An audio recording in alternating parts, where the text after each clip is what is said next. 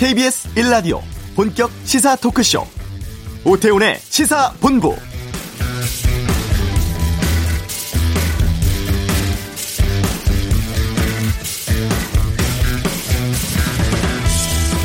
네, 지금 이 시각 판문점 북측 통일각에선 6.12 북미 회담의 의제 논의를 위한 실무 협의가 열리고 있습니다. 핵심 의제인 비핵화 로드맵과 북한의 체제 안전 보장 교환 방안 등에 대해서 양측의 조율이 얼마나 이루어질까에 전 세계 관심이 쏠리고 있는데요. 오태훈의 시사본부 실무회담에 돌입한 북미 양측의 속내를 심층적으로 분석해보는 시간 잠시 뒤에 갖겠습니다. 국회에서 통과된 최저임금 개정안 관련 문제와 함께 현안을 둘러싼 여야 국회의원들의 속내도 들어보겠고요. 또 아이돌 그룹 방탄소년단의 빌보드 차트 1위 소식도 준비되어 있습니다. 다양한 시선과 깊이 있는 전문가의 분석을 통해서 여러분의 오후를 열어드립니다. 오태훈의 시사본부 지금 시작합니다.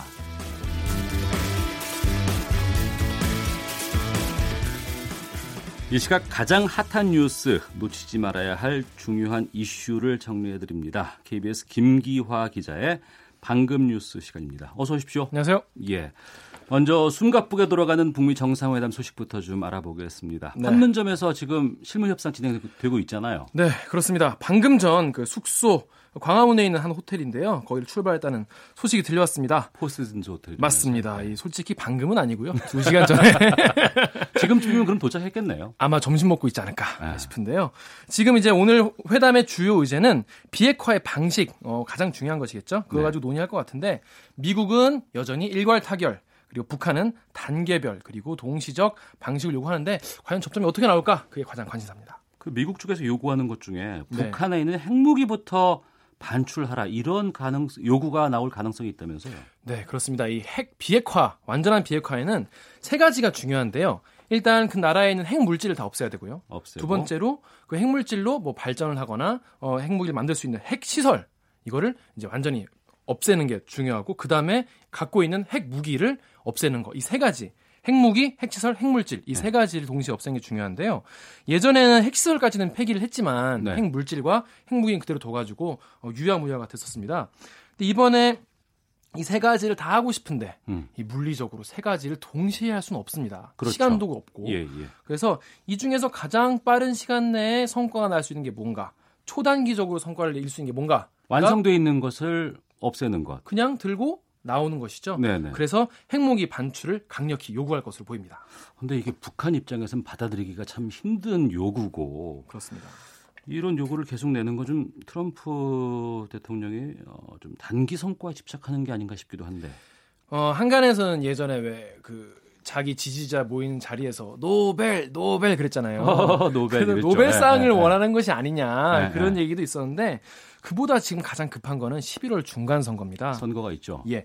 미국 11월 중간 선거는요. 우리나라에는 그런 제도가 없는데 그 대통령 임기 중간에 실시되는 어, 상하 의원 선거인데요. 네. 이 재임 중인 어, 대통령의 국정 운영에 대한 중간 평가의 성격을 가집니다. 예. 이게 문제가 뭐냐면 지금 트럼프가 우리한테는 그냥 북미 정상회담을 하고 있는 파트너지만은 국내적으로는 지금 러시아 스캔들 때문에 국내에서 탄핵 얘기가 지금 계속 나오고 있거든요. 미국의 여론들도 좀 좋지 않은 시선으로 많이 보도를 하고 있고 그 네. 러시아가 미국 대선에 개입해서 트럼프가 당선됐다 이거 아닙니까? 네 그렇습니다.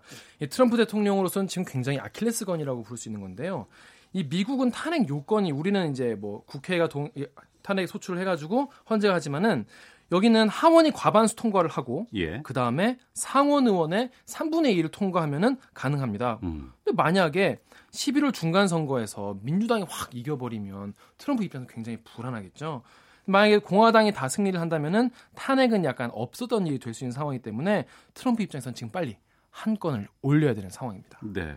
미국의 요구가 그렇다고 치더라도 북한 입장에서는 비핵화에 뭐 해당하는 네. 여기에 따르는 보상을 받고자 할 거 아니에요. 네. 이거에 대해서 어떤 식으로 할 거냐에 대해서 굉장히 얘기가 많았는데요. 예. 어, 지난주에 이제 폼페이오 국무장관이 이런 얘기를 했어요. 북한의 체제 부장 이거는 우리가 요구하는 그러니까 자기들이 계속 CVI들 얘기했잖아요. 어, 불가 영구적이고 불가역적이고 검증 가능한 비핵화 이거랑 똑같이 해줘야 된다. 네. 쉽게 말해서 영구적이고 불가역적이고 검증 가능하게 체제 보장을 해줘야 되지 않겠냐. 아, 그런 의지가 있다. 네, 이럴 여지가 있다. 이렇게 해야 한다라고 예. 얘기를 했어요. 그래서 이거에 대한 방법은 뭐가 있냐라고 했더니 어, 미국 상원에 이거를 어떤 국가 간의 조약 형태로 어, 의결을 하겠다 이렇게 얘기를 했습니다. 네. 자 다음 뉴스로 넘어가겠습니다. 네. 그 오늘 아침이었습니다. 김명수 대법원장이 그 전임 양승태 전 대법원장에 대한 추가 조사 가능성 언급했다고 하는데 어떤 내용이죠? 네, 일단 이 사건에 대해서 짧게 설명을 좀 드려야 될 것 같은데요. 2014년에 어, 대법원이 어, 상고 법원 도입을 적극 추진합니다. 이 네. 상고 법원이 뭐냐면 정말 중요한 사건만 대법이 판단을 하고 간단한 사건은 그냥 상고 법원이 해결을 하자, 최종심을 하자 이런 건데요. 당시에 이제 고위 법관이 그냥 늘리려는 거 아니냐 이래서 비판 여론이 되게 많았습니다. 네. 예, 판사를 내부에서도 비판 음. 여론이 되게 많았거든요. 그 그 이를테면은 그 청와대 안에서도 여러 네. 가지 뭐 문건에서도 좀 이런 것들이 좀 나왔고 판사 사찰 관련해서도 얘기가 많았잖아요 그때. 그렇습니다. 그거를 시행한 것이 바로 법원 행정처 아니냐. 법원 행정처에서 문제 판사 이거를 비판하는 판사 또 튀는 판결을 하는 판사. 음. 정부에 반하는 판결하는 판사들에 대해서 뒷조사를 한 것이 아니냐 이게 바로 어, 사찰 논란인데요. 네. 이뿐이 아닙니다. 양승태 대법원장의 뜻인 이 상고법원 설치 이걸 위해서 청와대의 협조가 많이 필요했는데요. 그래서 정권 입맛에 맞는 판결을 계속 해주는 것 아니냐. 이른바 음. 판결 거래 논란입니다. 그래서 이 현 대법원장의 지지를 받는 특별조사단이 이걸 조사를 했어요. 그동안. 조사했는데 사법행정권을 심각하게 남용한 건 맞는데 관련 처벌 조항이 없어서 형사처벌은 어렵다. 이런 네. 결론이 나온 상태입니다. 그런데 현 그 대법원장은 추가 조사가 가능하다 이런 얘기를 했다고요. 네, 그렇습니다. 이 모든 것은 열려 있다 이런 식으로 의견을 밝혔는데 오늘 아침에 기자들과 어, 만난 자리에서 이렇게 말한 겁니다. 어, 조사단의 의견에 대한 반대 부분까지 다 검토해서 양전 대법원장의 추가 조사 여부를 결정하겠다. 이 얘기는 뭐냐면요. 그 전까지는 어, 조사단의 결론이 뭐냐면 어, 그런 거를 행정처 한 건 맞다. 하지만 그 바로 위에 있는 양승태 대법원 원장까지 이게 음. 올라갔는지 음. 보고가 됐는지 지시를 했는지 이거는 알 수 없다. 까지였는데 이거에 대해서 조사하려면은 양승태 정 대법원장을 직접 조사를 해야겠죠. 그래서 그것도 열려 있다라고 말을 한 겁니다. 예. 음. 알겠습니다. 여론의 행방이 상당히 좀 이 상황에는 중요한 영향을 미칠 것 같아요. 네, 그렇습니다. 이 아무래도 여론은 지금 사법부가 그러면 그동안 그렇게 중요하게 얘기해 왔던 사법부의 독립, 독립.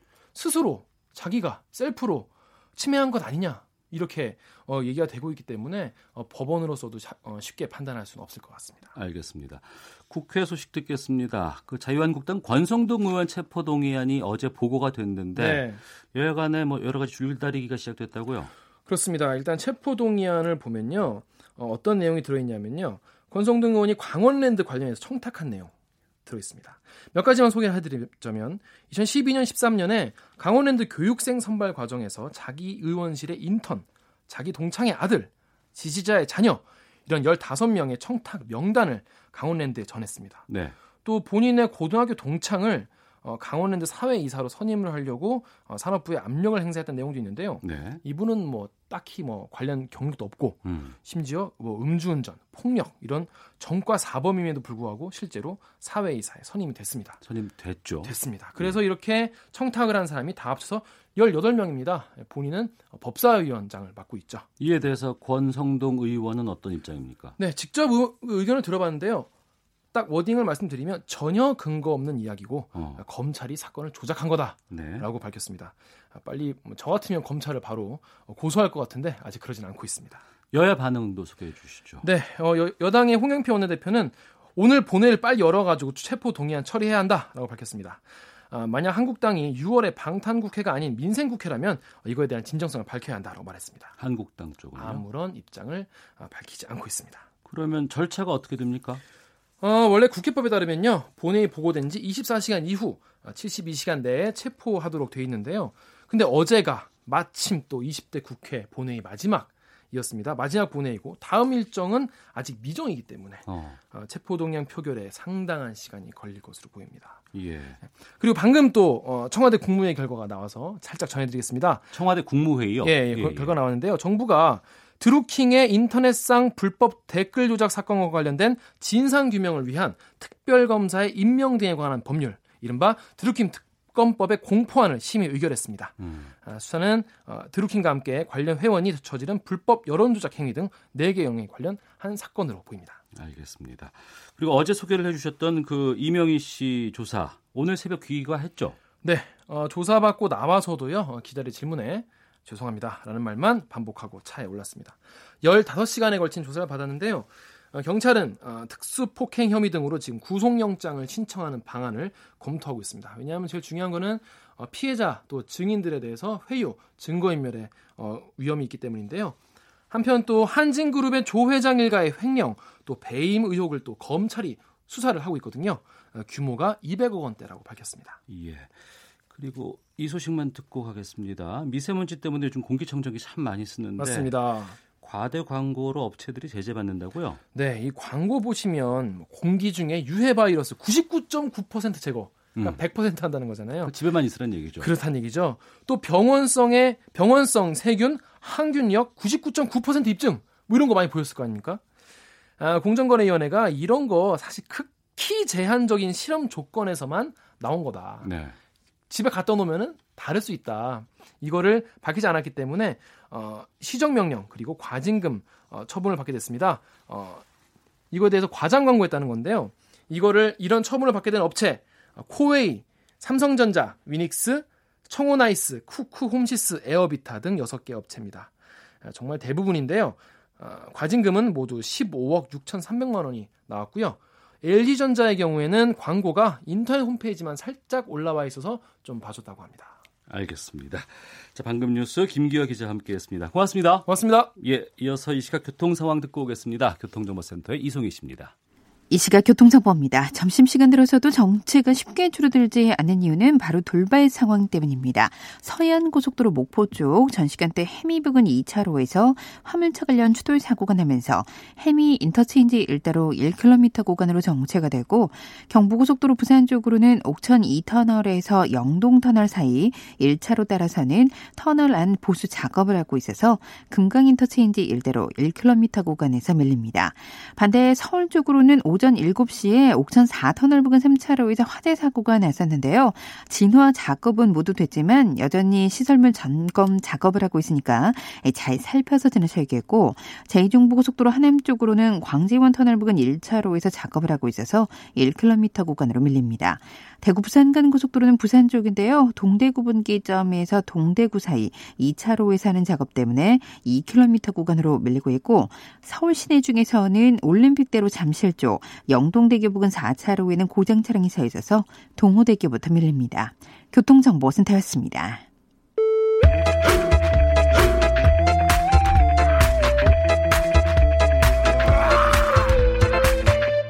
오태우래 시사 본부 김정은 위원장이 완전한 비핵화 의지를 다시 한 번 분명하게 했다.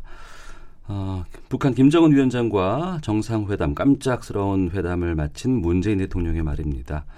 여러 보도와 정황상 확실히 이번 북미 정상회담에 임하는 북한의 의지만큼은 좀 확고해 보이기도 하고요. 6월 12일 예정된 북미 정상회담에 또다시 남은 변수는 없을지가 이목이 집중되고 있습니다. 아, 실무회담에 돌입한 북미 양측의 속내를 좀 분석하기 위해서 특별한 분 오늘 이 자리에 모셨습니다. 이관세 전 통일부 차관 자리하셨습니다. 어서 오십시오. 예, 안녕하십니까? 예. 저희가 매주 수요일에 어, 이관세 소장의 이번 주 한반도는 이런 제목으로 고정 코너로 아, 이 차관님 모시기로 했습니다. 북미 정상의 속내를 좀 한번 좀 정리를 해봐야 될 것 같아서 저희가 좀 하루 앞당겨서 오늘 모시게 됐는데, 근데 저희가 이관세 소장의 이번 주 한반도는 이런 제목이거든요. 저희가 왜 소장님으로 모셔야 될지 궁금하기도 합니다. 소개를 좀 해주세요. 네, 저는 지금 현재 경남대학교 극동문제연구소 소장으로 있습니다. 아, 그러시구나. 네. 17대 때 통일부 차관하셨죠. 네네네. 네, 그리고 남북 장관급 회담 대표도 지내셨고, 네. 통일부 남북회담 본부 본부장까지 지내셨는데 최근에 한반도 정세 어떻게 보고 계세요?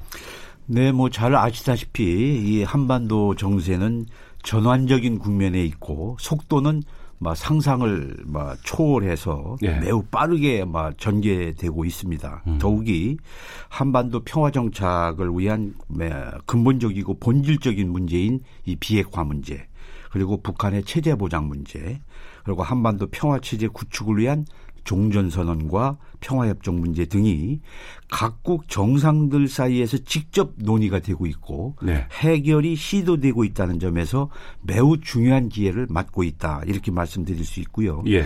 이러한 변화는 한반도는 물론이고 동북아 전체에 새로운 지형을 만들어 올 것이고 또 새로운 틀이 형성될 수도 있다고 생각합니다. 그래서 음. 어떻게 보면 매우 역사적으로 가장 중요한 국면과 시기를 맞고 있는 상황이 아닌가 이렇게 생각이 됩니다. 예. 저는 기억에 놀랬던 것이 트럼프 대통령이 갑자기 어, 정상회담 취소하겠다 이런 서한을 발송했던 뉴스를 딱 접하고 나서 그게 바로 풍계리에서 폭파하고 나서 바로 나오지 않았습니까? 그렇죠. 풍계리 폭파 3시간 이후에 발표가 됐습니다. 그래서 저는 이 북한의 대응이 갑자기 강경한 쪽으로 바뀌지 않을까 걱정을 많이 했었는데 네. 이 돌아보면 일련의 과정에서 북, 미국에 대한 북한의 대응이 좀 이전과는 좀 달라진 것 같아요. 이걸 좀 살펴볼 필요가 있는 것 같습니다. 그렇죠. 그 이번 그 이 김계관 제1부상의 담화 형식 내용을 지금 보면 네. 북한이 그동안에 발표해왔던 담화나 성명과는 비교할 수 없을 정도로 매우 온건합니다. 어. 그리고 또 불과 그 트럼프 대통령이 그 취소를 발표한 지 8시간 만에 네네. 네. 전격적으로 북한에서도 막 이 회담이 재개에 대한 강력한 의지를 담은 막 담화를 발표해서 예. 과거의 어떤 그 벼랑 끝 전술 또 강경에 대한 강경의 대응, 어. 초강경의 대응, 막 이런 방식이 아니고 어떻게든지 이 북미 간의 정상회담을 개최해서 음. 이 한반도의 비핵화 문제, 또 평화체제 보장 문제, 한반도의 평화체제 구축 문제, 막 이런 것을 막 이루어야 되는 이러한 어떤 이 의무감, 네. 뭐 이러한 책무감, 막 이런 것들도 뭐 동원이 됐겠지만은 하여간 미북 간의 북미 간에 이 회담을 어떻게든지 성사를 해서 이 역사적인 이 평화를 만들어가는 이 과제에 뭐 성실히 응해야 된다는 것을 보여주는 것 같습니다. 네. 그 통일부에 계셨을 때는 김정일 위원장이었잖아요. 그때. 네. 네, 예. 네. 이번에 그 김정은 위원장과 그 아버지 김정일 위원장과의 대응 방식이라든가 속도 온도의 차이가 좀 느껴지십니까? 물론 뭐 그 김정일 시대 때 그 북한에서의 대응 방식이라는 것이 아마 이번 트럼프 대통령이 북미 정상회담 취소 발표를 했으면은 막 무대응으로 일관을 했거나 음. 아니면 보다 더 강경한 방식으로 네. 다시 말해서 벼랑 끝 전술로 대응할 가능성이 컸겠죠. 어. 과거의 그 패턴으로 보면 예. 그러나 이번에는 좀 과거와는 좀 달리 김정은 위원장이 리더십에서 보여줬던 것과 같이 좀 더 개방적이고 그 동안에도 실용적인 모습을 김정은 위원장은 많이 보여주고 있습니다. 네. 그리고 또 자기가 아직까지는 이렇게 보면 본인이 약속한 것은 분명히 이행하려는 어. 그런 막 모습을 막 보여주고 있어서 막 좀 과거와는 좀 다른 거 아닌가. 네. 그리고 더욱이 좀 더 인상적이었던 것은 그러한 그 담화에 이어서 예예. 예. 전격적으로 정말 아무 형식과 절차도 없이 간소하게 그야말로 친구 만나듯이 판문점에서 예. 그 양 정상이 만나서 이 비핵화의 의지에 대한 확고한 입장 예, 예. 그리고 예. 북미 정상회담이 반드시 개최돼야 된다는 그 확고한 입장 이것을 밝힘으로써 그래서 이 우리는 문재인 대통령은 나름대로 아 트럼프 대통령이 5월 22일 날 한미 정상회담에서 했던 얘기 비핵화를 확실히 하면 네네. 체제 보장도 하고 경제적인 지원도 하겠다. 뭐 이런 것을 충분히 김정은 위원장한테 전달을 하고 네. 김정은 위원장은 5월 26일 그 정상회담을 통해서 나는 비핵화를 분명히 하겠다. 그리고 북미 정상회담은 반드시 성공적으로 열려서 뭐 진전된 이런 결과를 가져와야 된다. 이것을 또 우리가 한 남북 정상회담에 의해서 그날 어, 바로 미국에 네네. 그런 걸 다 전달함으로써 어. 북미 간의 양 정상을 간접 대화를 할 수 있도록 예. 우리가 확실히 중재 역할을 하는 어. 그러한 또 모습을 보이는 그래서 이 북미 정상회담이 다시 가동이 되고 정상화돼서 좀 촉진되는 그러한 모습들을 지금 보이고 있는 것 같습니다. 딱 중요하고 필요한 시기에 그야말로 우리가 흔히 말하는 번개 형식의 그렇죠. 네, 맞습니다. 양 정상이 했는데 네, 네, 네. 어, 2차 남북 정상회담에서 가장 주목해야 할 내용은 뭐라고 보시는지? 뭐 주목해야 할 내용은 뭐 여러 가지 뭐 좋은 것들이 많이 있습니다만 우선 김정은 위원장은 문재인 대통령과 회담을 통해서 그 아까도 말씀드렸지만 북미 정상회담의 성공적 개최 음. 그리고 비핵화의 의지를 확실히 밝혔다는 거. 그리고 네. 트럼프 대통령은 어, 북한이 완전한 비핵화를 결단하고 실천을 할 경우에 북한과의 적대 관계를 종식하고 또 경제 협력에 대한 확고한 의지가 있다고 문재인 대통령을 통해서 김정은 위원장에게 전달한 거. 예. 막 이런 것들이 매우 중요한데 여기서 근데 하나 좀 우리가 주목할 것은 김정은 위원장이 막 비핵화를 했을 경우에 예. 완전한 비핵화와 확실한 체제 안전 보장 방안에 대한 그 이행을 얼마나 실질적으로 속도를 갖고 하느냐가 최대 변수가 될 겁니다. 네.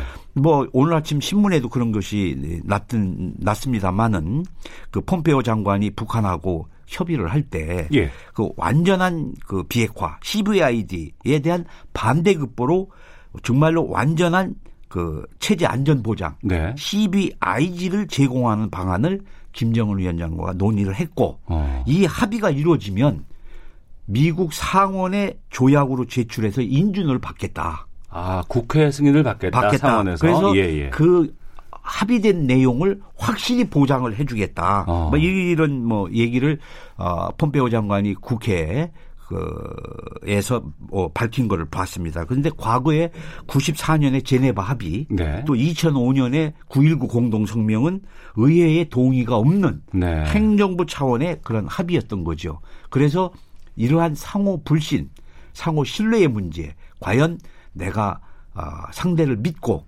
완전히 비핵화를 해도 될 것인가? 네. 또이 체제 안전 보장을 해주는데 또 저쪽에서는 완전히 비핵화를 할 것인가? 상호 이러한 신뢰를 믿을 수 있게 믿을 수 있게 만드는 그런 과정 그리고 그런 믿음의 바탕에서 협의를 세부적으로 추진해 가는 것이 막 이 북미 간에 또이 미북 간에 이 협상에서 굉장히 중요한 문제라고 생각합니다. 앞서서 말씀하셨던 그 행정부 차원의 동의보다는 의회의 비준을 받게 되면 어, 정권이 교체가 되더라도 그것은 살아있는 그, 거기 때문에. 바로 그겁니다. 예. 지금 이 정권이 교체될 때마다 대북 정책이 바뀌고 어. 또 합의된 것이 무실화되고 예. 뭐 이러기 때문에 북한으로서는 확실한 보장이 있어야지 비핵화를 다 하고 그렇겠죠. 체제 보장에 대한 합의를 해서 이루어졌는데 핵은 다 포기했는데 나중에 네. 정권이 바뀌어서 체제 보장이 안 되고 정책이 바뀐다면 이것은 굉장히 곤란한 문제이기 때문에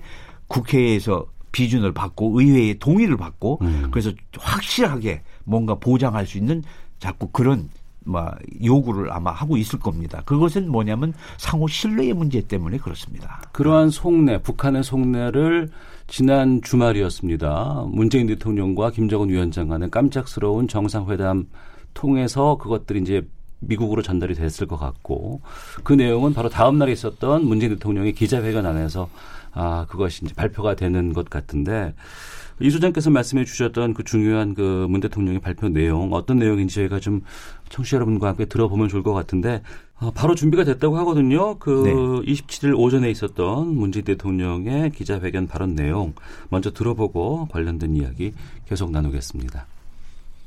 어, 김정은 위원장에게 불분명한 것은 비핵화의 의지가 아니라 자신들이 비핵화를 할 경우에 미국에서 적대 관계를 종식하고 체제 안전을 보장하겠다라는 것에 대해서 확실히 신뢰할 수 있는가? 라는 것에 대한 걱정이 있다고 봅니다. 네. 북한이 원하는 완전한 체제 보장 이게 구체적으로 어떤 걸 얘기를 하는 걸까요? 뭐 불가침 조약을 맺는 건가요? 아니면 양국 간의 국교 수교가 되는 건가요? 어떤 건가요? 우선 기본적으로는 그 대북 적대시 정책을 해소해라. 네. 다시 말해서 이 적대시 정책 해소를 통해서 적대 관계를 청산하는 것이 우선입니다. 네.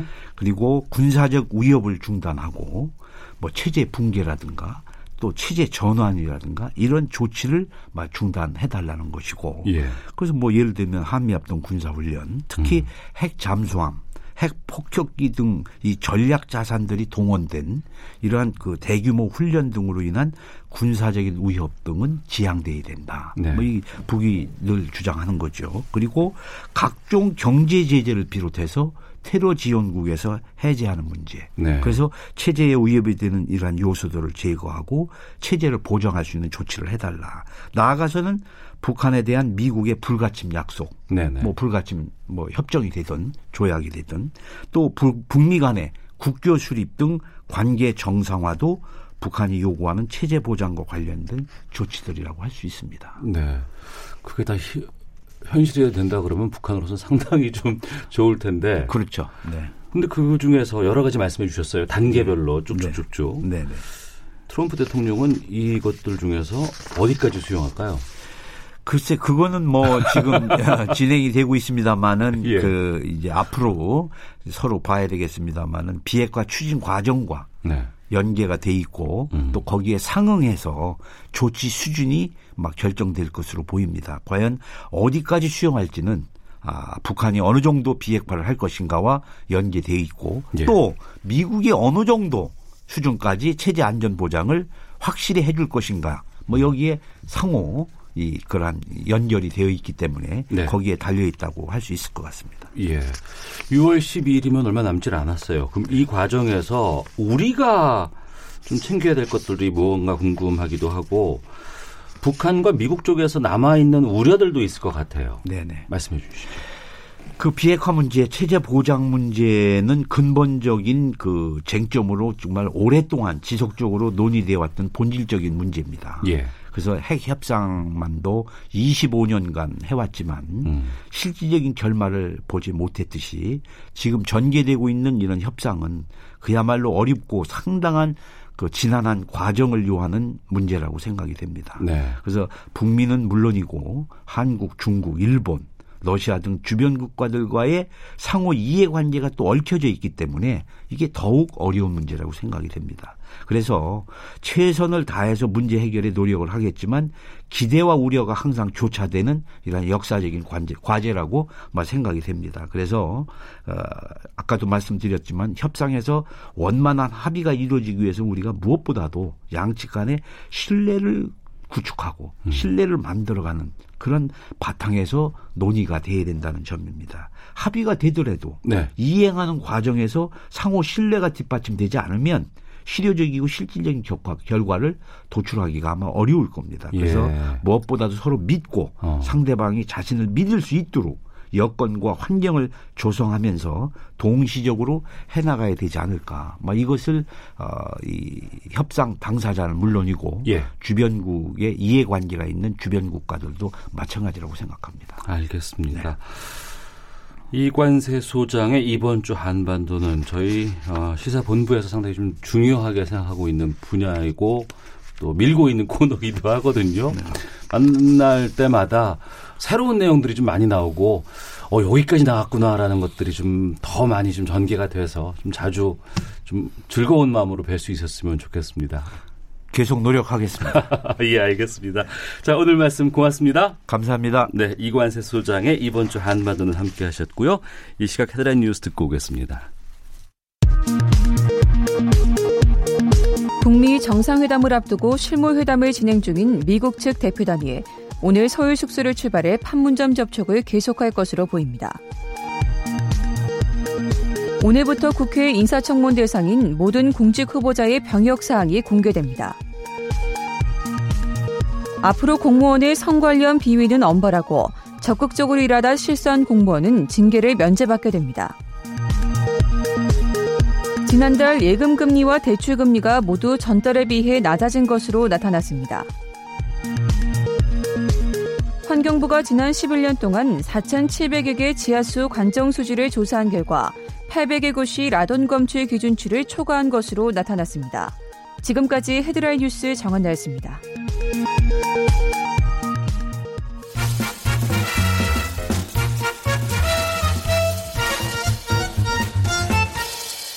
오태훈의 시사 본부. 네, 생활 밀착형 경제 토크 진행합니다. 한 주간의 경제 이슈를 알기 쉽고 재미나게 풀어보는 시간 시사본부 경제브리핑. 아, 참 좋은 경제연구소 이인철 소장과 함께 매주 화요일에 함께하겠습니다. 나와 계십니다. 어서 오십시오. 예, 안녕하세요. 예. 먼저 그 어제 국회에서 최저임금 산입 범위 확대를 골자로 한 최저임금법 개정안 통과됐는데 이것부터 좀 알아보겠습니다. 뭔지부터 설명을 해주세요. 그 최저임금법은 사실 뉴질랜드가 처음으로 도입을 했어요. 예. 1894년에. 아 그래요? 100년이 네, 넘었나요? 그렇습니다. 예. 우리나라는 1988년에 헌법 제 32조 1항에 근거해서 이제 제도가 처음으로 시행이 되는데 네. 1980 8년 하면 뭐가 떠오르세요? 올림픽이죠. 올림픽. 예. 응답하라 시리즈. 예. 때문에 아마 올림픽을 자연히 연상시키실 텐데 당시에는 어떤 인프라가 굉장히 좀 이렇게 안 좋았으니까 음. 기업들한테 경기장 짓고 도로 확충하고 할 일이 많았던 시기예요. 네. 그래서 첫 해에는 야 이걸 모든 근로자한테 적용하면 안 되겠다. 음. 그러니까 10인 이상 제조업체한테 이제 적용을 했습니다. 당시에 첫 해의 시간당 임금이 400 60원에서 480원이었어요. 시간당 임금이요? 예, 최저 임금이. 네. 예. 당시에 라면 가격이 기본이 100원. 어. 고급 라면이 200원, 300원 하던 시기였거든요. 예, 예, 예. 그러다가 이 그 다음에 다음에 1989년에 최저임금이 600원으로 인상이 됩니다. 인상률이 30%네요. 상당히 높았군요. 그러니까 당시에는 세 자릿수에서 세 자릿수였기 때문에 30%. 올해 우리는 사실 16.4% 인상돼서 시간당 7,530원이거든요. 월급으로 기준하면 157만 원 정도 됩니다. 어쨌든 올해 뭐 이 16% 인상한 것도 컸지만 당시에도 이제 시간당 30% 인상했던 적이 있다. 네. 이런 것이 이제 모든 사업종으로 적용된 게 1989년입니다. 예. 그런데 지금 문제가 되는 게 이제 최저임금의 산입 범위에 대한 논란이 참 많이 있거든요. 이게 어떻게 달라지는 겁니까? 맞습니다. 혹시 이제 급여 명세서 보신 적 있으세요? 아, 그럼요. 예. 거기에 보면 기본급은 정말 찔끔이에요. 네네. 각종 수당이 더 많습니다. 예. 뭐 시간 외 수당이다, 직무 수당이다, 가족 수당이다, 뭐 근로 수당, 연구 수당. 수당의 종류는 이제 회사마다 천차만별이고요.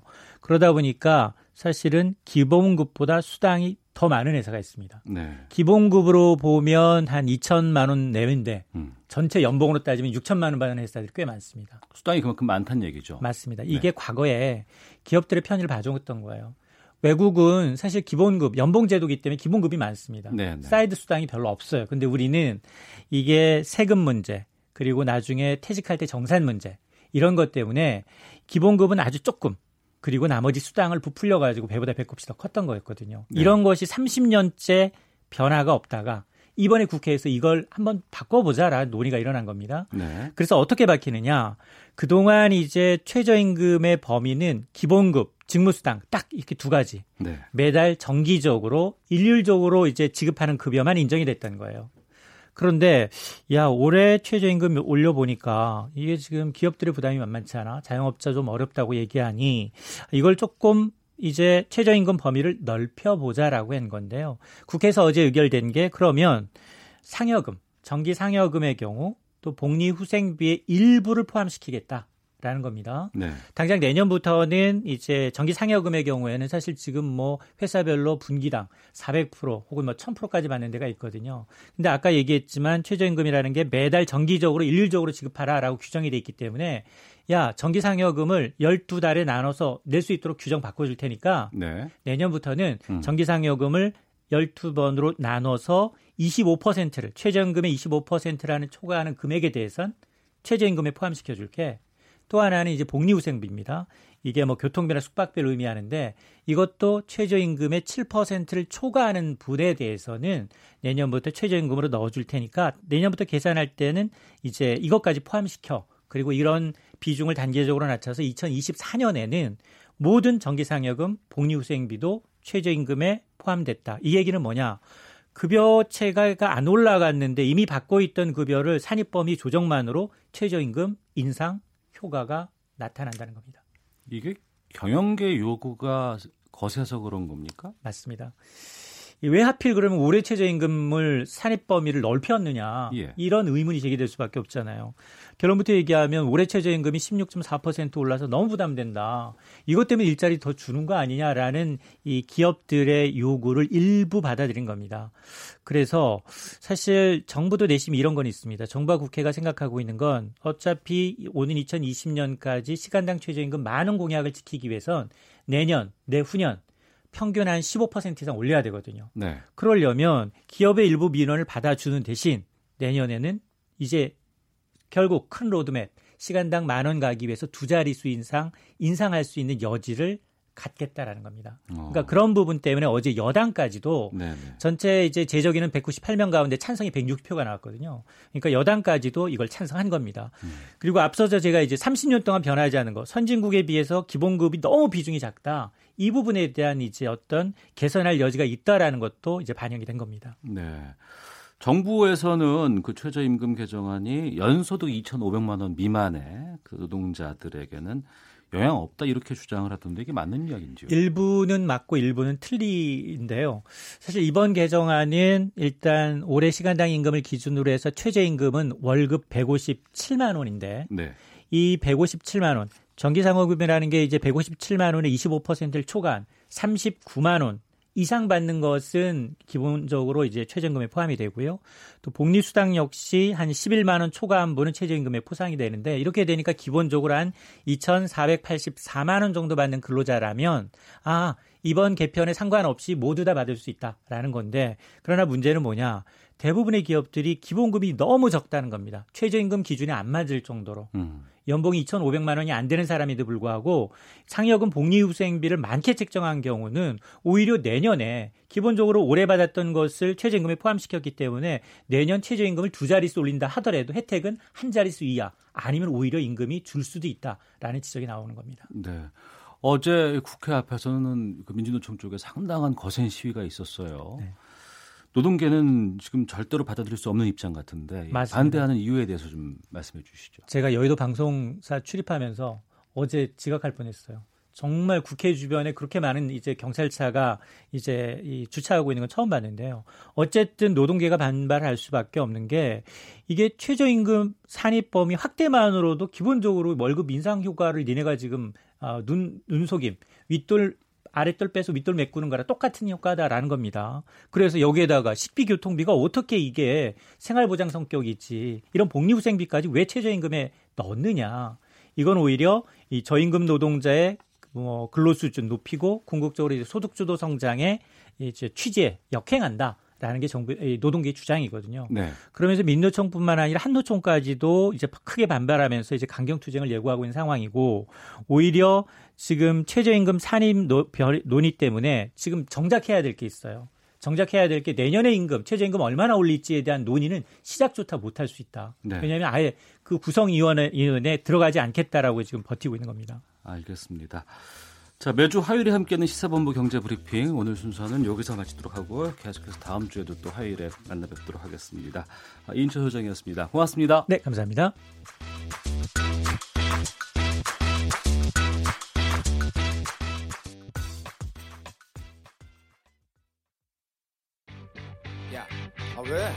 점심시간에 뭐하냐? 자야지. 야, 그러지 말고 이거 한번 들어봐. 아, 뭔데? 지금 당장 라디오를 켜봐 나른한 오후 깨울 시사 토크쇼 모두가 즐길 수 있고 함께하는 시간 유쾌하고도 신나는 시사 토크쇼 오태훈의 시사본부 네, 오태훈의 시사본부 화요일 2부 첫 코너는 정치 화투로 이름을 저희가 붙여봤습니다. 요즘 국회 돌아가는 것 마음에 드십니까? 뭐 방탄 국회다, 뭐 세비 반납해야 한다. 어, 6.13 지방선거 앞두고 있지만 뭐 역대급 무관심 선거다 말이 참 많은데 정작 국회의원들은 이 상황을 어떻게 생각하고 있을지가 궁금합니다. 현안을 둘러싼 여야 국회의원들의 허심탄회한 속내 들어보는 시간. 지금 제 옆에 두 분 국회의원 나와 계십니다. 어서 오십시오. 네, 안녕하세요. 네, 안녕하십니까. 예, 제 왼편부터 좀 직접 소개를 해 주시죠. 네. 저는 자유한국당 네. 홍보본부장 그 서울 서초월 출신의 박성중 의원입니다. 박성중 의원 의원입니다. 나오셨습니다. 네, 반갑습니다. 박수 드리겠습니다. 제 오른편에 네, 반갑습니다. 더불어민주당 직전 원내대변인이고요. 현재는 아무 당직이 없습니다. 아, 충남 아산 출신의 그 국토교통위원이고요. 아, 젊은 국회의원 강훈식입니다. 반갑습니다. 네, 박수 드리겠습니다. 가요광장 같은 예. 느낌이 들어서 더 젊게 하면 되죠. 아, 가요광장 말고 예, 예. 전에 뭐 이런 걸로 가야죠. 아, 저희가 정치화투로 코너 이름을 줬어요. 어, 이름해서 말씀화 싸울투. 어, 정치에서 이제 말로 싸우자 뭐 이런 뜻인데 국회의원 하면 떠오르는 이미지 중에 이런 것들이 참 있지 않을까 싶은데 어떻게 보시는지요? 먼저 박성중 의원께서. 네. 참 이름이 참 좋네요. 화요일에 투쟁이다 해서 화투. 네, 네. 말의 싸움이다 해서 말씀화, 뭐 음. 투쟁투 해서 화투. 저는 그거보다 더 생각나는 게 네. 꽃화 투쟁투에서 화투 아. 고수도 화투가 생각납니다. 예. 우리, 우리가 네. 예 우리가 이제 고섭칠 때를 보면은 네. 어, 뭐 전백을 친다든지 예, 재미로 친다든지 예, 예. 아, 이런 그렇게 쳐야 예, 돼요. 예, 예, 이런 그럼요. 경우는 서로 재밌잖아요. 예, 별로 뭐 싸우지도 않고 부담도 없고 아. 하기 애하고 그렇지만은 상당히 큰 내기를 치면은 상당히 내기를 붙으면은 예, 예. 이게 완전히 진지해지고 뭐 어. 치열해지고 그렇죠. 뭐 잘못 가다가는 맥살잡이까지 가고 뭐 이러지 않습니까? 예. 단순한 이 꽃 화의 투 이것도 이러는데 어. 이 화투 말의 싸움 이거는 더 심하다. 특히 정치권에 이런 화투에 대한 부분은 여러 가지 어떤 정책의 어떤 정당성을 확보한다든지 예. 또 여론이라든지 민심을 확보한다든지 더 나아가서는 정치권의 생존 문제도 걸려 있기 때문에 어. 이것은 상당히 심각하게 국민들은 그런데 통상적으로 정치 생존의 문제가 걸린 이것을 단순히 어떤 우리 생활에 살아가는 어떤 그런 걸로 보다 보니까 예. 너무 싸우는 거 아니냐. 음. 뭐 이렇게 보는데 네. 실제는 생존권이 달린 문제이기 때문에 치열하게 싸우, 싸우는 것이 국민을 위해서도 바람직하다. 국회에서 그, 싸움은 반드시 예, 필요한 것이다. 필요한 것이다. 예. 그래서 뭐 보통 이제 언론들이 이런 싸움을 불필요한 싸움, 정쟁 이런 아. 쪽으로 많이 보도를 하는데 너무 몰고 가지 않았으면 너무 몰고 가지 않았으면 좋겠다. 저는 그렇게 네, 네. 말씀을 드리고 싶습니다. 필요가 있죠. 맞습니다. 예, 강훈식 그, 예, 강훈식입니다. 생산적인 필요가 있고 말씀하신 것처럼 꽃화 던질 투죠. 화투는 싸울 투는 아니고 꽃화에 던지도 꽃을 던진다 이런 건데 우리가 생산적인 토론에서 국민들에서 꽃을 드리는 계기가 됐으면 좋겠다. 그런 의미에서 저희가 볼 땐 정치 화투 국민들에게 꽃을 드리는 그런 말싸움이 됐으면 좋겠다 이런 바람입니다. 알겠습니다. 먼저 가, 간단해서 좋네. 말씀 너무 길게 할 필요가 없어 이 대목은 내가 보니까 얼른 얼른 현안 중심으로. 지금 국회 여러 가지 상황들에 대해서 뭐 뉴스가 나오고 있습니다만 그 정세균 의장 임기가 오늘로 마지막이죠. 그렇습니다. 그렇습니다. 네, 예, 네. 예. 그러면은 이제 6월 13일 지방선거 앞두고 선거판에 지금 돌입하는 상황에서 임기 가 끝나고 나면은 공석 상태로 계속 좀 가야 될 것 같은데 네. 이거 괜찮은지 많은 의원들뿐만 아니고 국민들께서도 궁금해하시거든요. 어떻게 보세요? 어, 박, 어, 자유한국당 박성중 의원입니다. 공백기가 없으면 좋겠죠. 네. 어, 그 원칙적이고 네.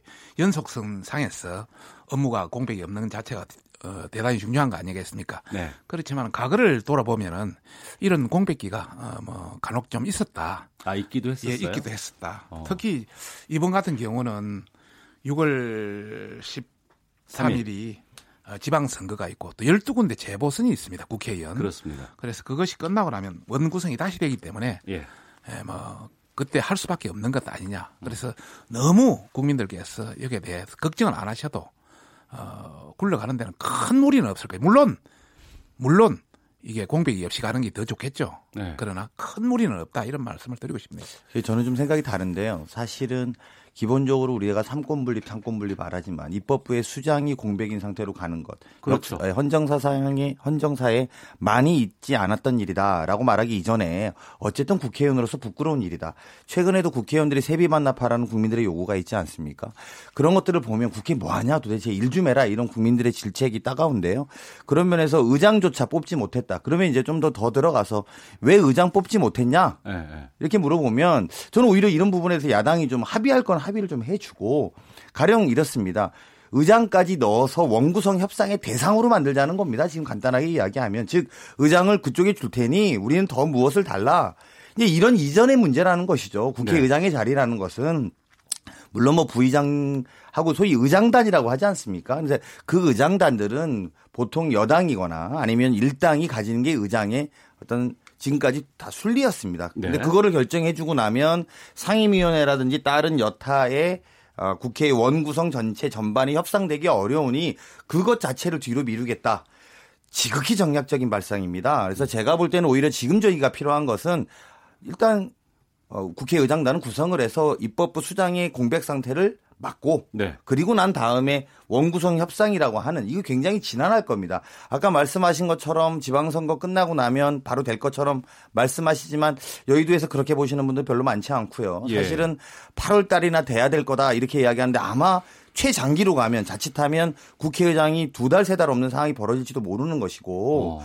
그런 것들을 고려하면 조금 우리가 국회가 여야의 차이는 있고 또 입장의 차이는 있고 서로 원구선 협상에서 유리한 고지를 어, 가져야 된다라는 것들은 충분히 이해가 됩니다만 조금은 더 성의 있게 아, 같이 좀 만들어낼 건 만들어내고 합의할 건 합의해주면서 가야 되는 거 아닌가라는 아쉬움은 좀 듭니다. 절차가 어떻게 되는지 강, 강원식 강원식 이야기를 들으니까 예.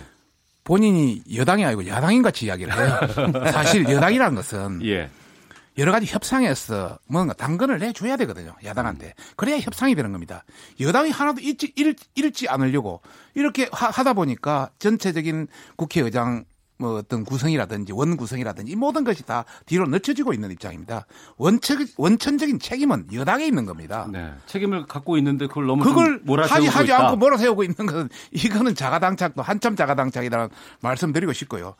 뭐 현재 현실을 한번 보면 이런 말씀을 드리고 싶습니다. 이 말, 예. 이 말까지는 사실 드리고 싶지는 않습니다만은. 하실 거잖아요. 예, 예. 우리나라가 삼권 분립이지 않습니까? 예. 예. 대통령, 행정부, 그다음에 입법부, 사법부 돼 있지만 네. 실제 보면 지금 뭐 제왕적 대통령제로서 대통령 혼자만 있고 사실 사법부 대통령 아래로 넘어가 버렸거든요.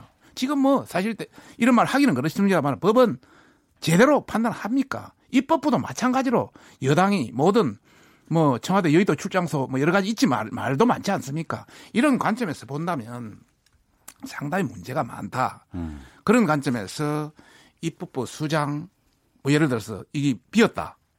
그렇게 나는 큰 문제는 아니라고 보고 네. 정말 제대로 상권 분립을 제대로 권력 분점을 해서 뭘돼 있다면은 그건 당연히 그래야 되겠죠. 네. 그러나 지금은 지금은 그렇게 주, 여당이 주장할 때가 아니다. 너무 여당 됐다고 나서지 말라 이런 말씀을 아니 그 이제 나서지 말라 하셨는데 강원식 뭐 의원님 말하지 네. 말라는 것도 아니고 방금 화투하자고 하셔놓고 그 맞습니다. 행정부 밑으로 대통령 밑으로 사법부가 간게 지난 정권이었죠. 지금 법원행정처에서 그런 거래 시도가 그렇죠. 네, 제가 말씀드리잖아요. 예. 그래서 그런 거래 시도들이 드러나고 있고 이것들을 어떻게 처리할 건지 국민들이 굉장히 충격에 빠졌습니다. 그건 문재인 정부 이전의 시대 때는 분명히 그랬던 것 같습니다. 그리고 그런 것들을 우리가 적폐청산이고 촛불로서 해결해야 되는 문제였다라고 저는 생각합니다. 지금은 그렇지 않습니다. 그리고 난 다음에 국민들이 다시 세워보자고 한 정부가 어떻게 감히 그러겠습니까? 그거는 좀 과도한 해석이고 오히려 저는 말입니다. 과거에 박근혜 대통령께서 잘했던 비정상의 정상화. 그러니까 비정상인 걸 자꾸 근데 지금 정상화하자라는 것을 국회를 정상적으로 운영하자는 목소리를 이 정도 비정상은 괜찮고 요 정도 비정상은 있었다라는 말로 우리가 무마할 게 아니라 우리가 정말 세비 받고 국회의원이라고 하면 그래도 정상화를 위해서 노력하고 애써야 되는 것이 아닌가 저는 이렇게 말씀드리겠습니다. 알겠습니다. 예. 국회 여러 가지 뭐 논쟁이라든가 이런 상황들에 대해서는 저희가 다음에 시간을 좀 갖고 말씀을 그래, 드릴게요. 네. 청취자들께서도 이 부분을 또 더 많이 말씀 드리는 것보다는 좀 논의할 게 있어서 아무래도 지난 26일 토요일에 있었던 2차 남북 정상회담과 관련돼서 여야의 입장들 생각들을 좀 듣는 시간으로 좀 갖도록 하겠습니다.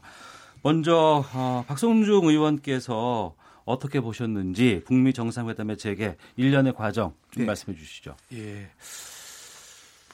일단은 정상회담 2차 뭐 이번에 문 대통령이 들어오셔서 2차 뭐 이번으로 네. 4차입니다만은 그 예, 여러 예. 가지 뭐 2차 정상회담 관련해서 뭐 형식이나 절차나 이런 게 생략되면서 하나의 뭐 약식 정상회담 이런 관점에서 정상 간 자주 만나는 것에 대해서는 저는 의미가 있다고 생각합니다. 네. 뭐 우리가 우리 내부에도 다른 의견을 표출하는 분도 계시지만은 저는 의미가 있다고 보고 다만 문제는 이 정상회담의 결과가 무엇이냐 그리고 첩보 작전을 방불 하듯이 이렇게 어떤 밀사회담 형태로 한 배경이 뭐, 무엇이냐 이런 말씀을 묻고 싶습니다.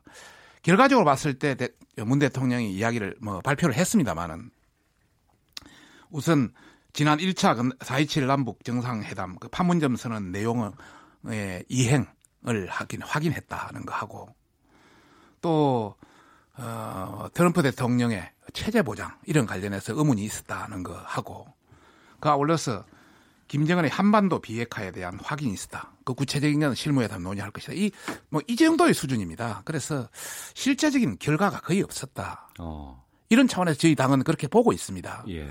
그런 관점에서 우리 홍준표 대표 같은 경우는 이렇게 결과도 없는데 곧 다가오는 지방선거는 있고 이러다 보니까 지방선거를 의식한 지방선거용 쇼 아니냐 이렇게 이야기를 했습니다. 예. 여기에 대해서 뭐 어, 여당도 많이 비판을 했고 일부 언론에서도 많이 비판을 했습니다만은 이것은 야당 대표로서 당연히 할 수 있는 말이다. 물론 그 판단은 국민 개개인의 몫입니다. 국민이 판단해 보고 이것이 맞는지 안 맞는지는 국민이 판단할 문제고 이것을 너무 한쪽으로 몰아세우는 것은 그건 정쟁이다. 이런 차원에서 말씀드리고 싶네요. 네. 네 하여튼 뭐 좀 안타깝죠.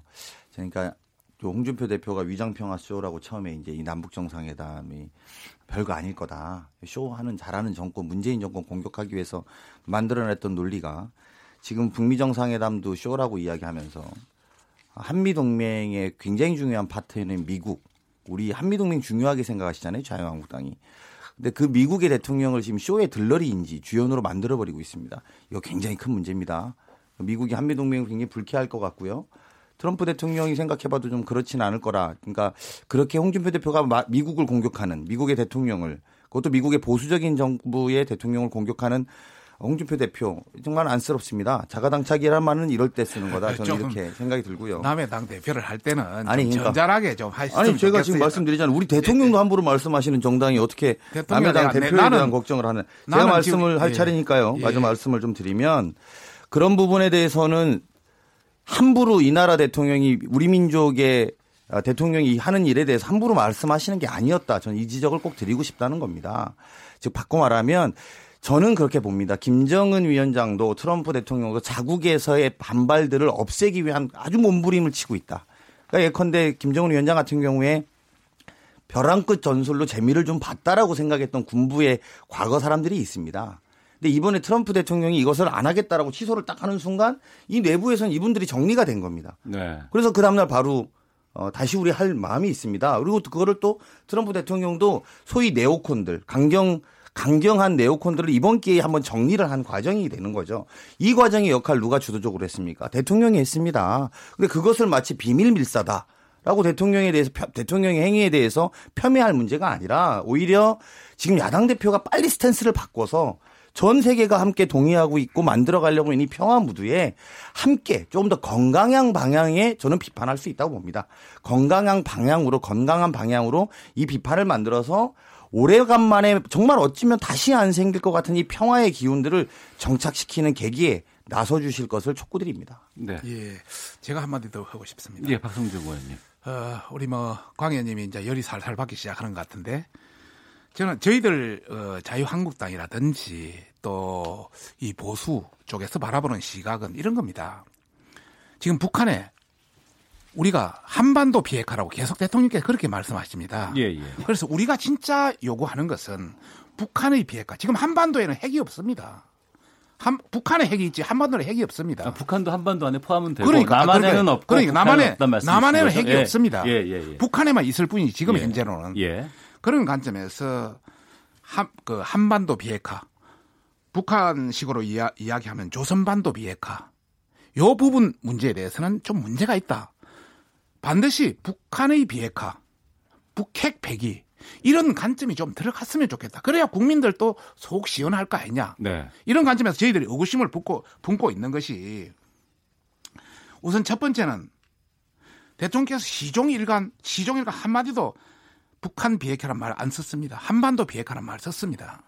그리고 그 북한의 어떤 공식 발표도 조선 반도 비핵화를 실현하고 지역의 평화와 안정 번영을 이렇게 해서 북한에서 계속 조선 반도 비핵화란 말을 북한 매체에서 그대로 계속 쓰고 있습니다. 그래서 이런 것을 좀 맹쾌하게 했으면 좋겠다. 우리는 어. 국민들의 요구가 그거니까. 예.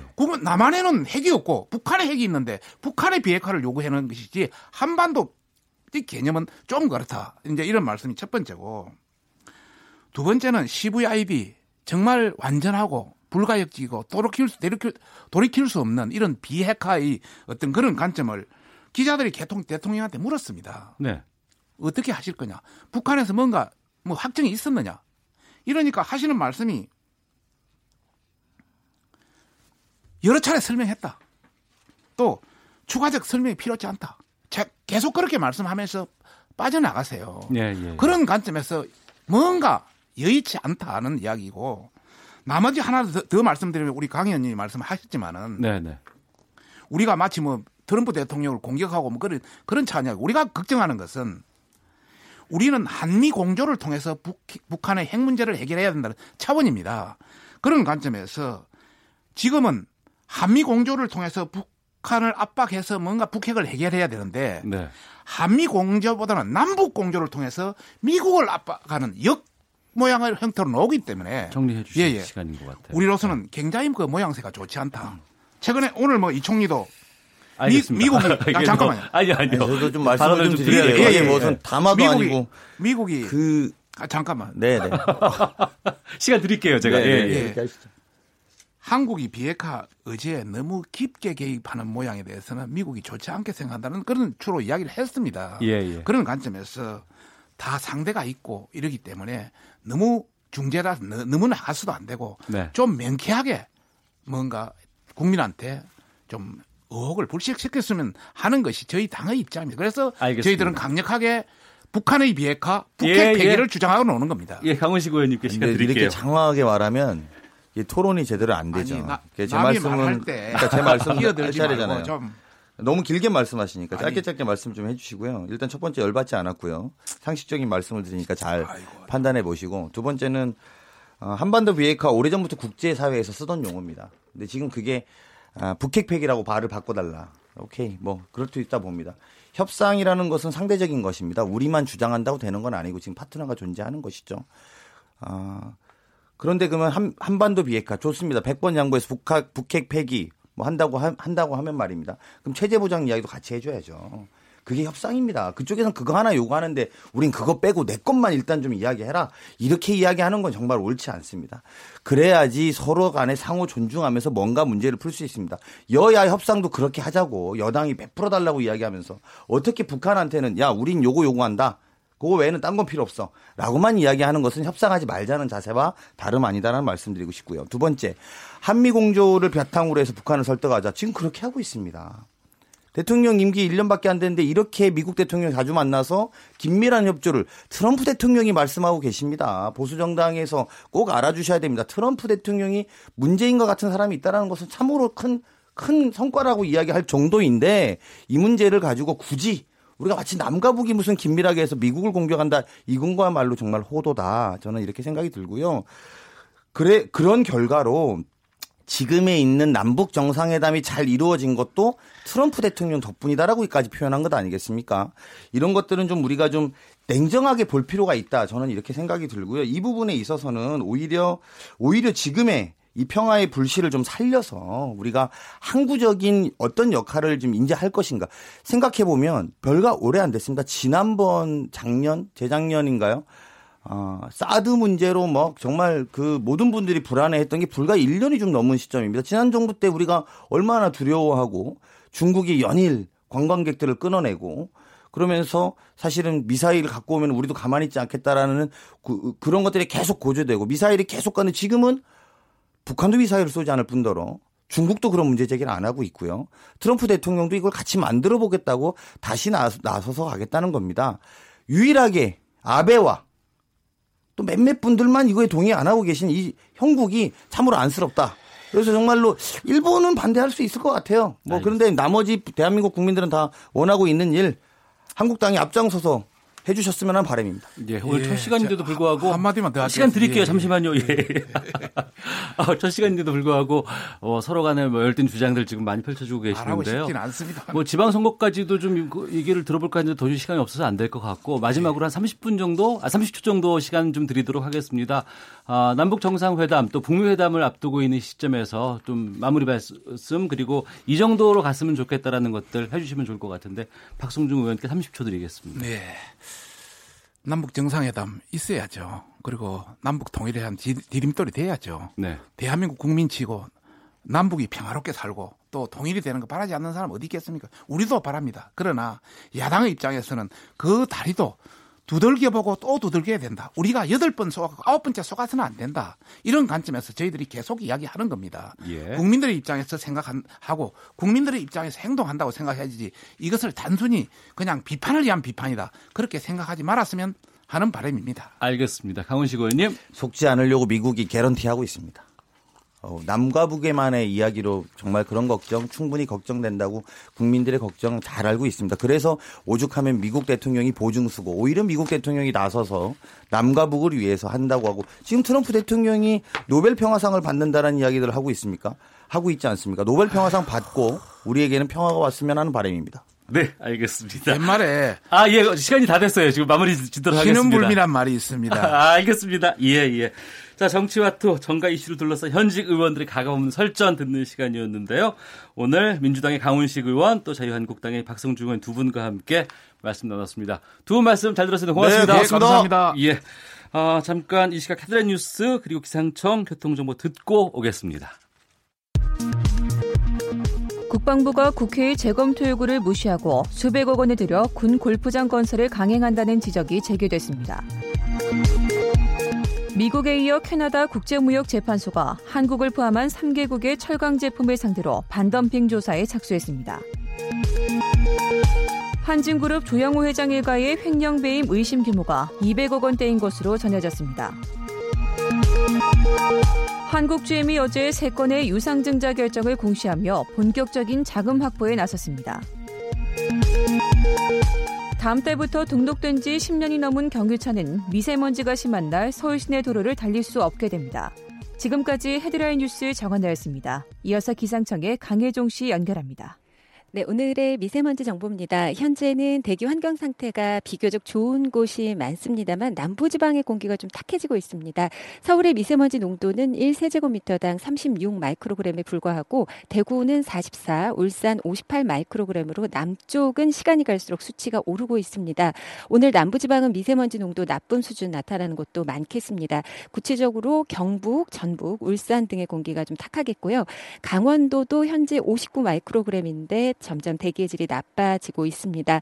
원인은 대기 정체로 대기 오염 물질이 축적됐기 때문입니다. 내일은 전 지역에서 보통 단계를 회복할 전망입니다.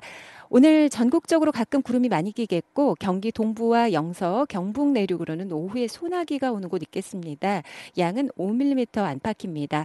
오늘 남부 지방은 다소 더워서 대구는 29도까지 오르고요. 서울 25도의 낮 기온 예상되는 등 21도에서 29도의 분포가 되겠습니다. 오늘 서울, 경기, 영서 지방도 낮까지 빗방울 떨어질 가능성이 있고 내일은 가끔 구름이 많이 끼겠습니다. 해안과 일부 내륙으로는 안개가 요즘 잦습니다. 내일 서울의 아침 기온은 16도, 낮 기온 24도로 낮 기온이 다소 내려가겠습니다. 지금 서울의 기온은 24.2도, 습도는 64%입니다. 지금까지 날씨 전해드렸고요. 다음은 이 시각 교통 상황 알려드리겠습니다. KBS 교통정보센터의 이송희 씨입니다. 이 시각 교통정보입니다. 어제 이어 오늘도 고속도로에 화재 사고가 잇따르고 있습니다. 지금도 영동고속도로 강릉 쪽 서안산 부근 4차로에서 화물차에 불이 나는 사고가 났는데요. 현재 전 차로에 걸쳐서 진화 작업을 하고 있습니다. 이 때문에 군자요금소 부근부터 이 사고 지점까지 4km 구간으로 꼼짝을 못하고 있다는 점 참고를 하시기 바랍니다. 경부고속도로 부산 쪽으로는 여전히 옥천 2터널에서 영동터널 사이로 하는 작업 때문에 금강인터체인지 일대로 1km 구간에서 밀리고 있고 청주 영덕간 고속도로는 양방면 모두 문의 부근에서 작업을 하고 있어서 문의 인터체인지 일대로 각각 지체입니다. 중부 내륙간 고속도로 양평 쪽으로는 충주 분기점 부근 2차로에서 하는 작업 때문에 2km 구간에서 밀리고 있고요. 반대 창원 쪽으로는 괴산 부근 1차로에서도 작업을 하고 있어서 괴산 인터체인지 일대로 3km 구간에서 정체입니다. 교통정보센터였습니다.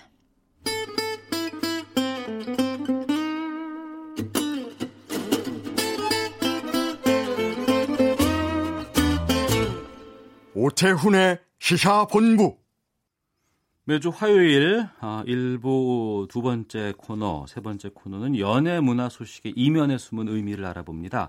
하재근의 문화살롱 코너인데요. 오늘 케이팝의 새 역사를 쓴 소년들의 소식부터 출발하겠습니다. 방탄소년단 이야기인데 매주 화요일 함께 하실 문화평론가 하재근 씨 나오셨습니다. 어서 오십시오. 예, 안녕하세요. 예.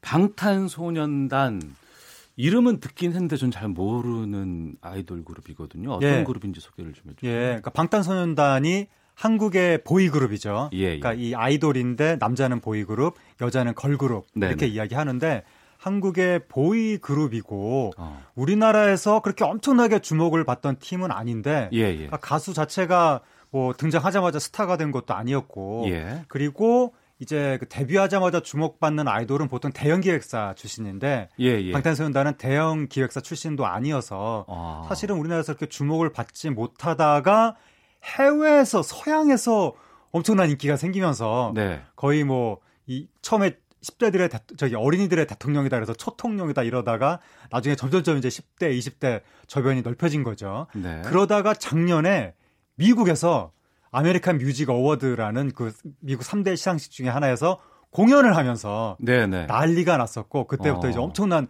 주목을 받았는데 요번에 이제 미국 그 앨범 차트 1위까지 하면서 지금 세계적인 인기를 얻게 된 그룹입니다. 우리가 빌보드 차트, 빌보드 차트 그렇게 얘기를 참 많이 하는데 이 네. 빌보드 차트 종류가 많이 있잖아요. 예. 장르가. 예. 그 중에서 이번에 앨범 차트 1위를 한 거예요? 그렇죠. 그러니까 이제 빌보드가 미국에서 유명한 저기 인기 있는 노래 순위를 이렇게 쭉 알려주는 차트인데 네. 말씀하신 대로 종류가 많아서 30개가 넘습니다. 차트가 아, 엄청 많은데 예, 예. 그러니까 하위 차트들이 많은 거죠. 예, 예, 그래서 보통은 우리나라 아이돌 노래가 꼭 아이돌 아니더라도 하위 차트 중에 어디에 하나만 걸리게만 해도 빌보드 차트 올라갔다 우리가 굉장히 좋아하고 그런 뉴스들은 참 많이 접했던 것 같아요. 네네. 그래서 그게 아주 홍보하는 이유가 됐었는데 요번에는 하위 차트 그게 아니라 메인 차트 그러니까 빌보드의 가장 중심이 되는 메인 차트가 두 개가 있는데 네. 싱글 차트, 앨범 차트. 네. 근데 과거에 싸이 씨가 싱글 차트 2등 했었죠. 아, 싸이 씨가 받았던 것은 싱글 차트에 예. 2등까지 올라갔었고 노래 한 곡. 예, 예. 앨범 차트에는 이제 높이 못 올라갔었고 예. 싸이 씨가. 근데 이번에 방탄소년단이 앨범 차트에서 빌보드 1위를 한 겁니다. 요즘에는 앨범도 안 내고 싱글만 내는 경우도 많이 있잖아요. 그렇죠. 싱글만 어. 내는 경우도 있죠. 아, 이렇게까지 이거 엄청난 거한거 아닙니까? 오, 이것은 뭐 다른 분야로 비유를 하자면 네. 우리나라가 최초로 올림픽 나가서 금메달을 땄다. 아. 우리나라가 2002년에 최초로 월드컵에서 4강까지 4강을 갔다. 했다. 그거랑 비견할 정도의 사건이 대중음악계에서 벌어진 것이고 제가 저 살아생전에 한국 사람이 빌보드 앨범 차트 1위를 살아생전에 네, 빌보드 차, 앨범 차트 1위를 하는 모습을 볼 거라고는 상상도 못했는데 아. 정말 불가능하다고 생각했던 일이 지금 현실에 나타난 겁니다. 이 앨범 차트에서 우리나라 그 그룹이나 네. 뮤지션이 등장한 적도 있었어요? 이전에? 몇 차례 있었는데 그동안 세 번인가 뭐 네 번인가 있었는데 2009년에 보아 씨가 앨범 차트. 아 보아 씨. 보아 씨. 예, 예, 아시아의 별. 예. 보아 씨 처음으로 올라갔죠. 127위. 어. 그것만 해도 그때 우리나라에서 굉장히 크게 어마어마한 뉴스가 됐었는데 네. 2NE1도 61위 올라갔었고 음. 이게 그동안 최고 기록이었죠. 네. 그다음에 엑소. 엑소도 아시아 최고 아이돌인데 95위 올라왔었고 그런데 이 방탄소년단이 작년에 낸 앨범이 이 기록들을 다 깨면서 7위를 했었습니다. 네. 그때 7위를 해서 이게 웬일이냐 했었는데 불과 1년 만에 새 앨범으로 1위까지 올라간 겁니다. 왜 이렇게 인기가 갑자기 예. 많아진 거예요? 그러니까 이제 작년에 어, 그전, 그전까지 인터넷을 통해서 인기의 어떤 에너지가 쌓, 쌓여 오다가 네네. 작년에 이제 그 미국 시상식에 나가서 공연도 하고 미국의 유명한 토크쇼도 나가고 이러면서 홍보가 엄청나게 된 거죠. 아, 미국에서 방송 활동을 좀 많이 했군요, 그동안. 아, 까 제가 말씀드렸다시피 작년에 미국의 3대 시상식 중에 하나에 나가서 공연을 했죠. 예. 그러니까 이제 당연히 미국에서 굉장히 크게 주목을 받았고 네. 미국에서 가장 유명한 토크쇼 중에 하나인 엘렌 쇼라고 있는데 예, 예. 거기에 작년에 나갔거든요. 아. 그러니까 이제 인지도가 대폭 상승하면서 네. 이게 이제 아이돌이잖아요. 네. 아이돌의 특징 중에 하나가 팬덤이 무섭다. 음. 오빠 부대에 한번 발동이 걸리면 막을 사람이 없다. 그거 아니겠습니까? 네. 그러니까 작년에 미국의 BTS 비, 영어 약자로 BTS라고 하는데 그러니까 우리 이름은 방탄소년단 소년단. 하지만 네. 그 미국에서나 아니면 네. 해외 차트 같은 데는 BTS로 BTS. 나오는군요. 예. 네, 네. 근데 이제 작년에 미국에서 BTS 오빠 부대 발동이 본격적으로 걸린 거죠. 어. 그러니까 이제 어디 한번 새 앨범 나오기만 해봐 다 사버릴 거야 이러고 있던 찰나에 요번에 새 앨범이 나오니까 나온 지 일주일 만에 처음 데뷔를 빌보드 앨범 차트 1위로 데뷔한 겁니다. 예. 노래를 한번 듣고 계속해서 좀 말씀을 좀 나눠봐야 될 것 같거든요. 어떤 노래인지 그 방탄소년단의 빌보드 차트 1위 곡이 Fake Love라는 곡이라고 하는데 그 노래 좀 준비되어 있나요? 예, 좀 오게너 PD 좀 틀어주시죠.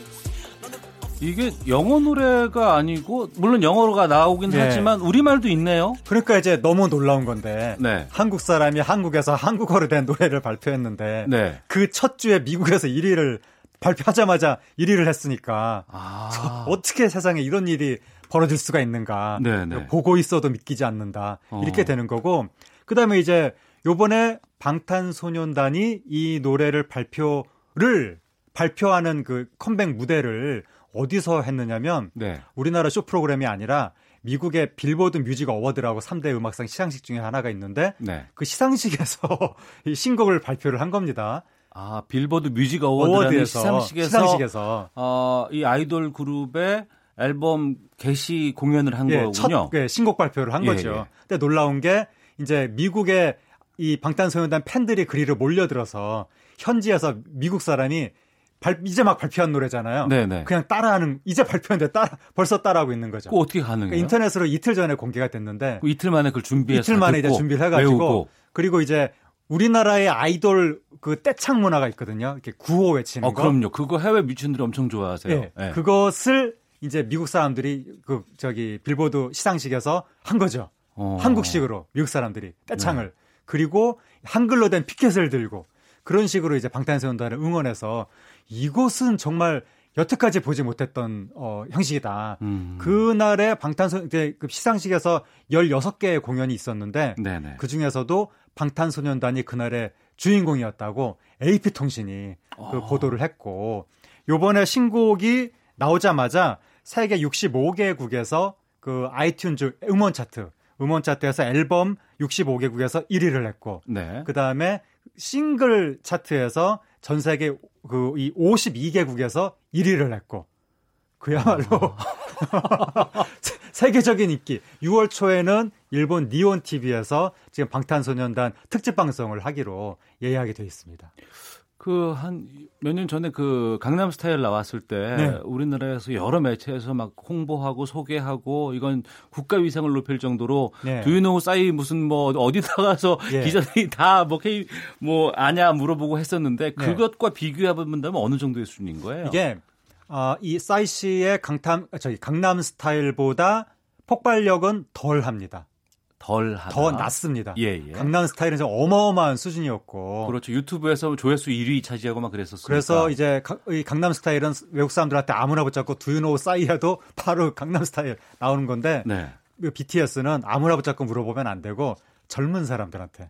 아, 티네이저들. 네, 왜냐하면 아이돌이니까 네네. 시장 네. 자체가 다른 거죠. 어. 그래서 강남 스타일과 같은 폭넓은 엄청난 폭발력은 아니지만 네. 그이 팬덤 내에서의 폭발력은 어마어마하다. 응집력. 네. 그래서 아이돌이다 보니까 강남 스타일의 인기가 약간 이례적인 측면이 있었거든요. 네. 근데 아이돌은 한 번 뭉치면 팬이 쭉 가잖아요. 그 팬덤 열기가 지속성이 있다. 음. 그래서 작년에 벌써 미국에서 터졌는데 올해까지 그 흐름이 이어진 것이고 앞으로도 당연히 이어지지 않겠느냐. 네, 네. 그리고 이제 강남 스타일하고 좀 다른 점이 하나 더 있다면 강남 스타일 때는 음악 저기 뭐 인터넷에서 난리가 났거든요. 네네. 라디오를 못 들었거든요. 미국의 아. 라디오가 좀 보수적인 데가 있어가지고 그러니까 보수적인 전통 매체에서는 잘 인정을 안 해주는 네. 측면도 있었고 그래서 그때 1등을 못했던 거예요. 예, 예. 그 그랬는데 요번에 이 방탄소년단 같은 경우에는 미국의 라디오 스테이션을 뚫었다. 어. 미국 라디오에서 한국어로 된 방탄소년단의 노래가 지금 나오고 있다는 거죠. 예. 요게 또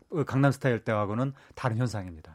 그러니까 미국 시장, 뭐 전 세계 시장에서 방탄소년단이 이렇게 어, 뭐 흔한 말로 먹힌다. 네. 그 이유는 뭐라고 보시는 거예요? 이제 이제 그 이유를 모르겠는 거죠. 그 이유를 알면 다 똑같이 그 방법을 활용해서 떼돈을 벌지 않겠습니까? 아, 그러겠네. 이전에는 무슨 뭐 한류를 뭐 활성화시킨다고 여러 가지 무슨 뭐 국가적으로 뭐 한 적도 있었지만 네. 잘안 됐었던 적도 예. 있었고. 예. 그러니까 어. 이제 수많은 한국의 아이돌 중에 왜 서양 사람들이 BTS를 발견했을까? 네네. 그거는 참 잘 모르겠는 부분인데, 음. 뭐 그래도 그 와중에 좀 이유를 생각을 해보자면, 네. 일단 칼군무가 엄청나다. 아, 이 여, 단체 여, 단체 춤, 춤, 예, 단체 예, 율동이 예. 어마어마하다. 어. 거의 그 아저씨 가슴에 불을 지를 정도로 원래 아, 예, 아저씨가 보이그룹 춤추는 거 봐야 아무 감흥이 없지 않겠습니까? 예, 예. 아저씨 입장에서. 근데 방탄소년단은 진짜 어마어마합니다. 어. 그래서 야 도대체 연습을 어떻게 하면 저 정도 춤이 나올까 예. 그런 느낌 안무도 굉장히 멋있고 음. 그러다 보니까 그 칼군무가 전 세계 이 티네이저 가슴에 불을 지른 것이 아니냐 네. 그리고 그 칼군무뿐만이 아니라 또 방탄소년단 힙합을 하다 보니까 서양 사람들이 쉽게 받아들일 수 있는 음악이라는 거죠. 네. 근데 요즘에 힙합을 하면서 힙합은 이 칼군무 같은 걸 잘 안 하거든요. 네네. 네. 춤을 좀 자유스럽게 이렇게 껄렁껄렁 그렇죠. 그런 식의 그런 식으로 노는데 그래서 서양권에 칼군무 추는 보이그룹이 거의 없다시피 하게 된 와중에 방탄소년단은 힙합을 하면서 칼군무를 하게 되다 보니까 음. 그러니까 보이그룹 시장이 약간 무너진 중에서 이제 무주공산의 원톱으로 이제 방탄소년단이 우뚝 뜨게 된 것이고 네네. 네. 그리고 실력이 어마어마합니다. 무대 위에서 그 이 라이브를 하는 실력이 그리고 SNS를 통해서 전 세계 팬들하고 실시간으로 소통을 한다는 점. 그리고 이제 아이돌 하면 보통 기획사가 만들어주잖아요, 이것저것. 네네. 근데 방탄소년단은 자기들이 직접 음악 제작에 참여하고 자신들의 이야기를 노래로 만든다는 거죠, 가사로. 음. 그런 것들이 세계 팬들한테 알려지면서 하나의 아티스트로 받아들여져서 그래서 아마 서양에서 특별한 대접을 받는 것 같습니다. 칼군무라고 자꾸 말씀하셔서 네. 방탄소년단은 몇 명이에요? 일, 갑자기 물어보시니까 일곱 명이었던 것 같습니다. 일곱 명? 예. 아, 그렇군요.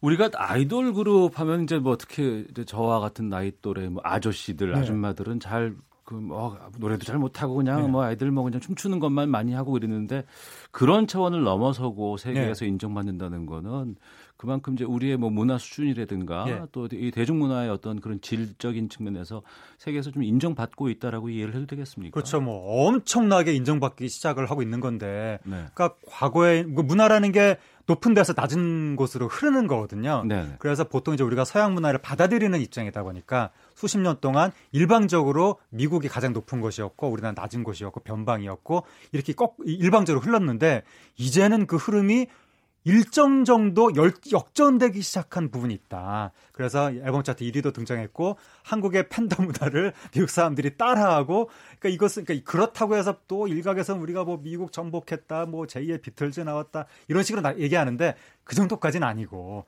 다만 새로운 흐름이 시작되는 하나의 계기는 될 수 있다. 알겠습니다. 이제 우리 문화가 세계적인 어, 이, 이 지역에서 변방이 아니라 중심부로 들어서는 하나의 변곡점은 될 수 있다. 그렇게 볼 수 있을 것 같습니다. 네, 빌보드 앨범 차트에서 1위를 달성한 방탄소년단 이야기 들어봤습니다. 하재근의 문화살롱이었습니다. 고맙습니다. 감사합니다.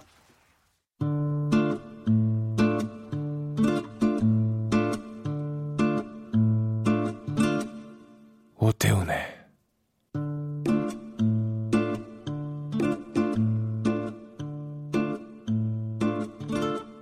시사본부 네, 요즘 유튜버 강예원, 양예원 씨 사건으로 인터넷이 뜨겁습니다. 비공개 촬영회에서 강압과 성추행이 있었다. 아니다. 이러한 논란을 두고 서로 주장이 엇갈리고 있는 상황인데요. 이 부분은 경찰 수사 결과를 좀더 지켜봐야 될 것 같습니다.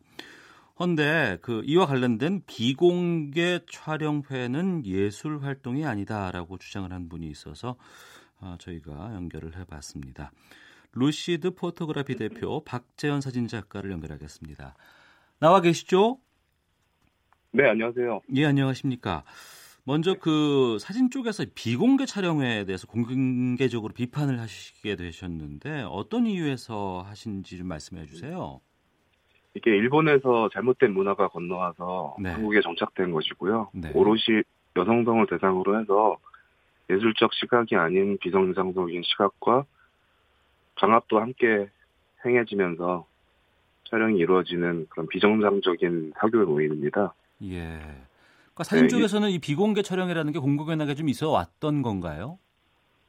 제가 알기로는 2005년, 2004년 이때부터 있었던 것으로 알고 있습니다.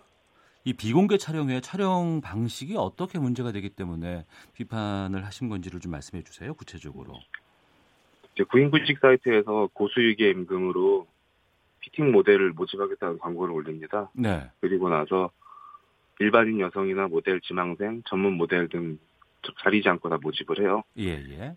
네, 처음에는 정상적인 촬영을 진행하다가 점점 이제 노출 수위가 강한 촬영을 하고 결국에는 이 공중파에서는 방송에서 입에도 담을 수 없는 심각한 수위의 사진까지 강압적으로 촬영을 하게 됩니다. 아. 이제 이 사람들의 주된 목적 목표가 네. 모델계에 입문하고 싶은 여성이나 이제 경제적으로 빈곤하거나 가난한 여성들을 표적으로 하고 있습니다. 예. 구체적인 피해 사례라든가 실태를 좀 소개해 주실 수 있겠습니까? 음, 이제 그 양리원 씨 사건 관련하면은 촬영 횟수에서 좀 충돌되는 부분이 있어요. 근데 이것이 촬영이 10회라고 하면은 10회 모두 강압적이거나 성추행을 가해지진 않았을 거예요. 네. 처음에는 정상적인 촬영을 하다가 이렇게 단계적으로 그렇게 성폭력을 가하면서 촬영을 하게 된 거죠.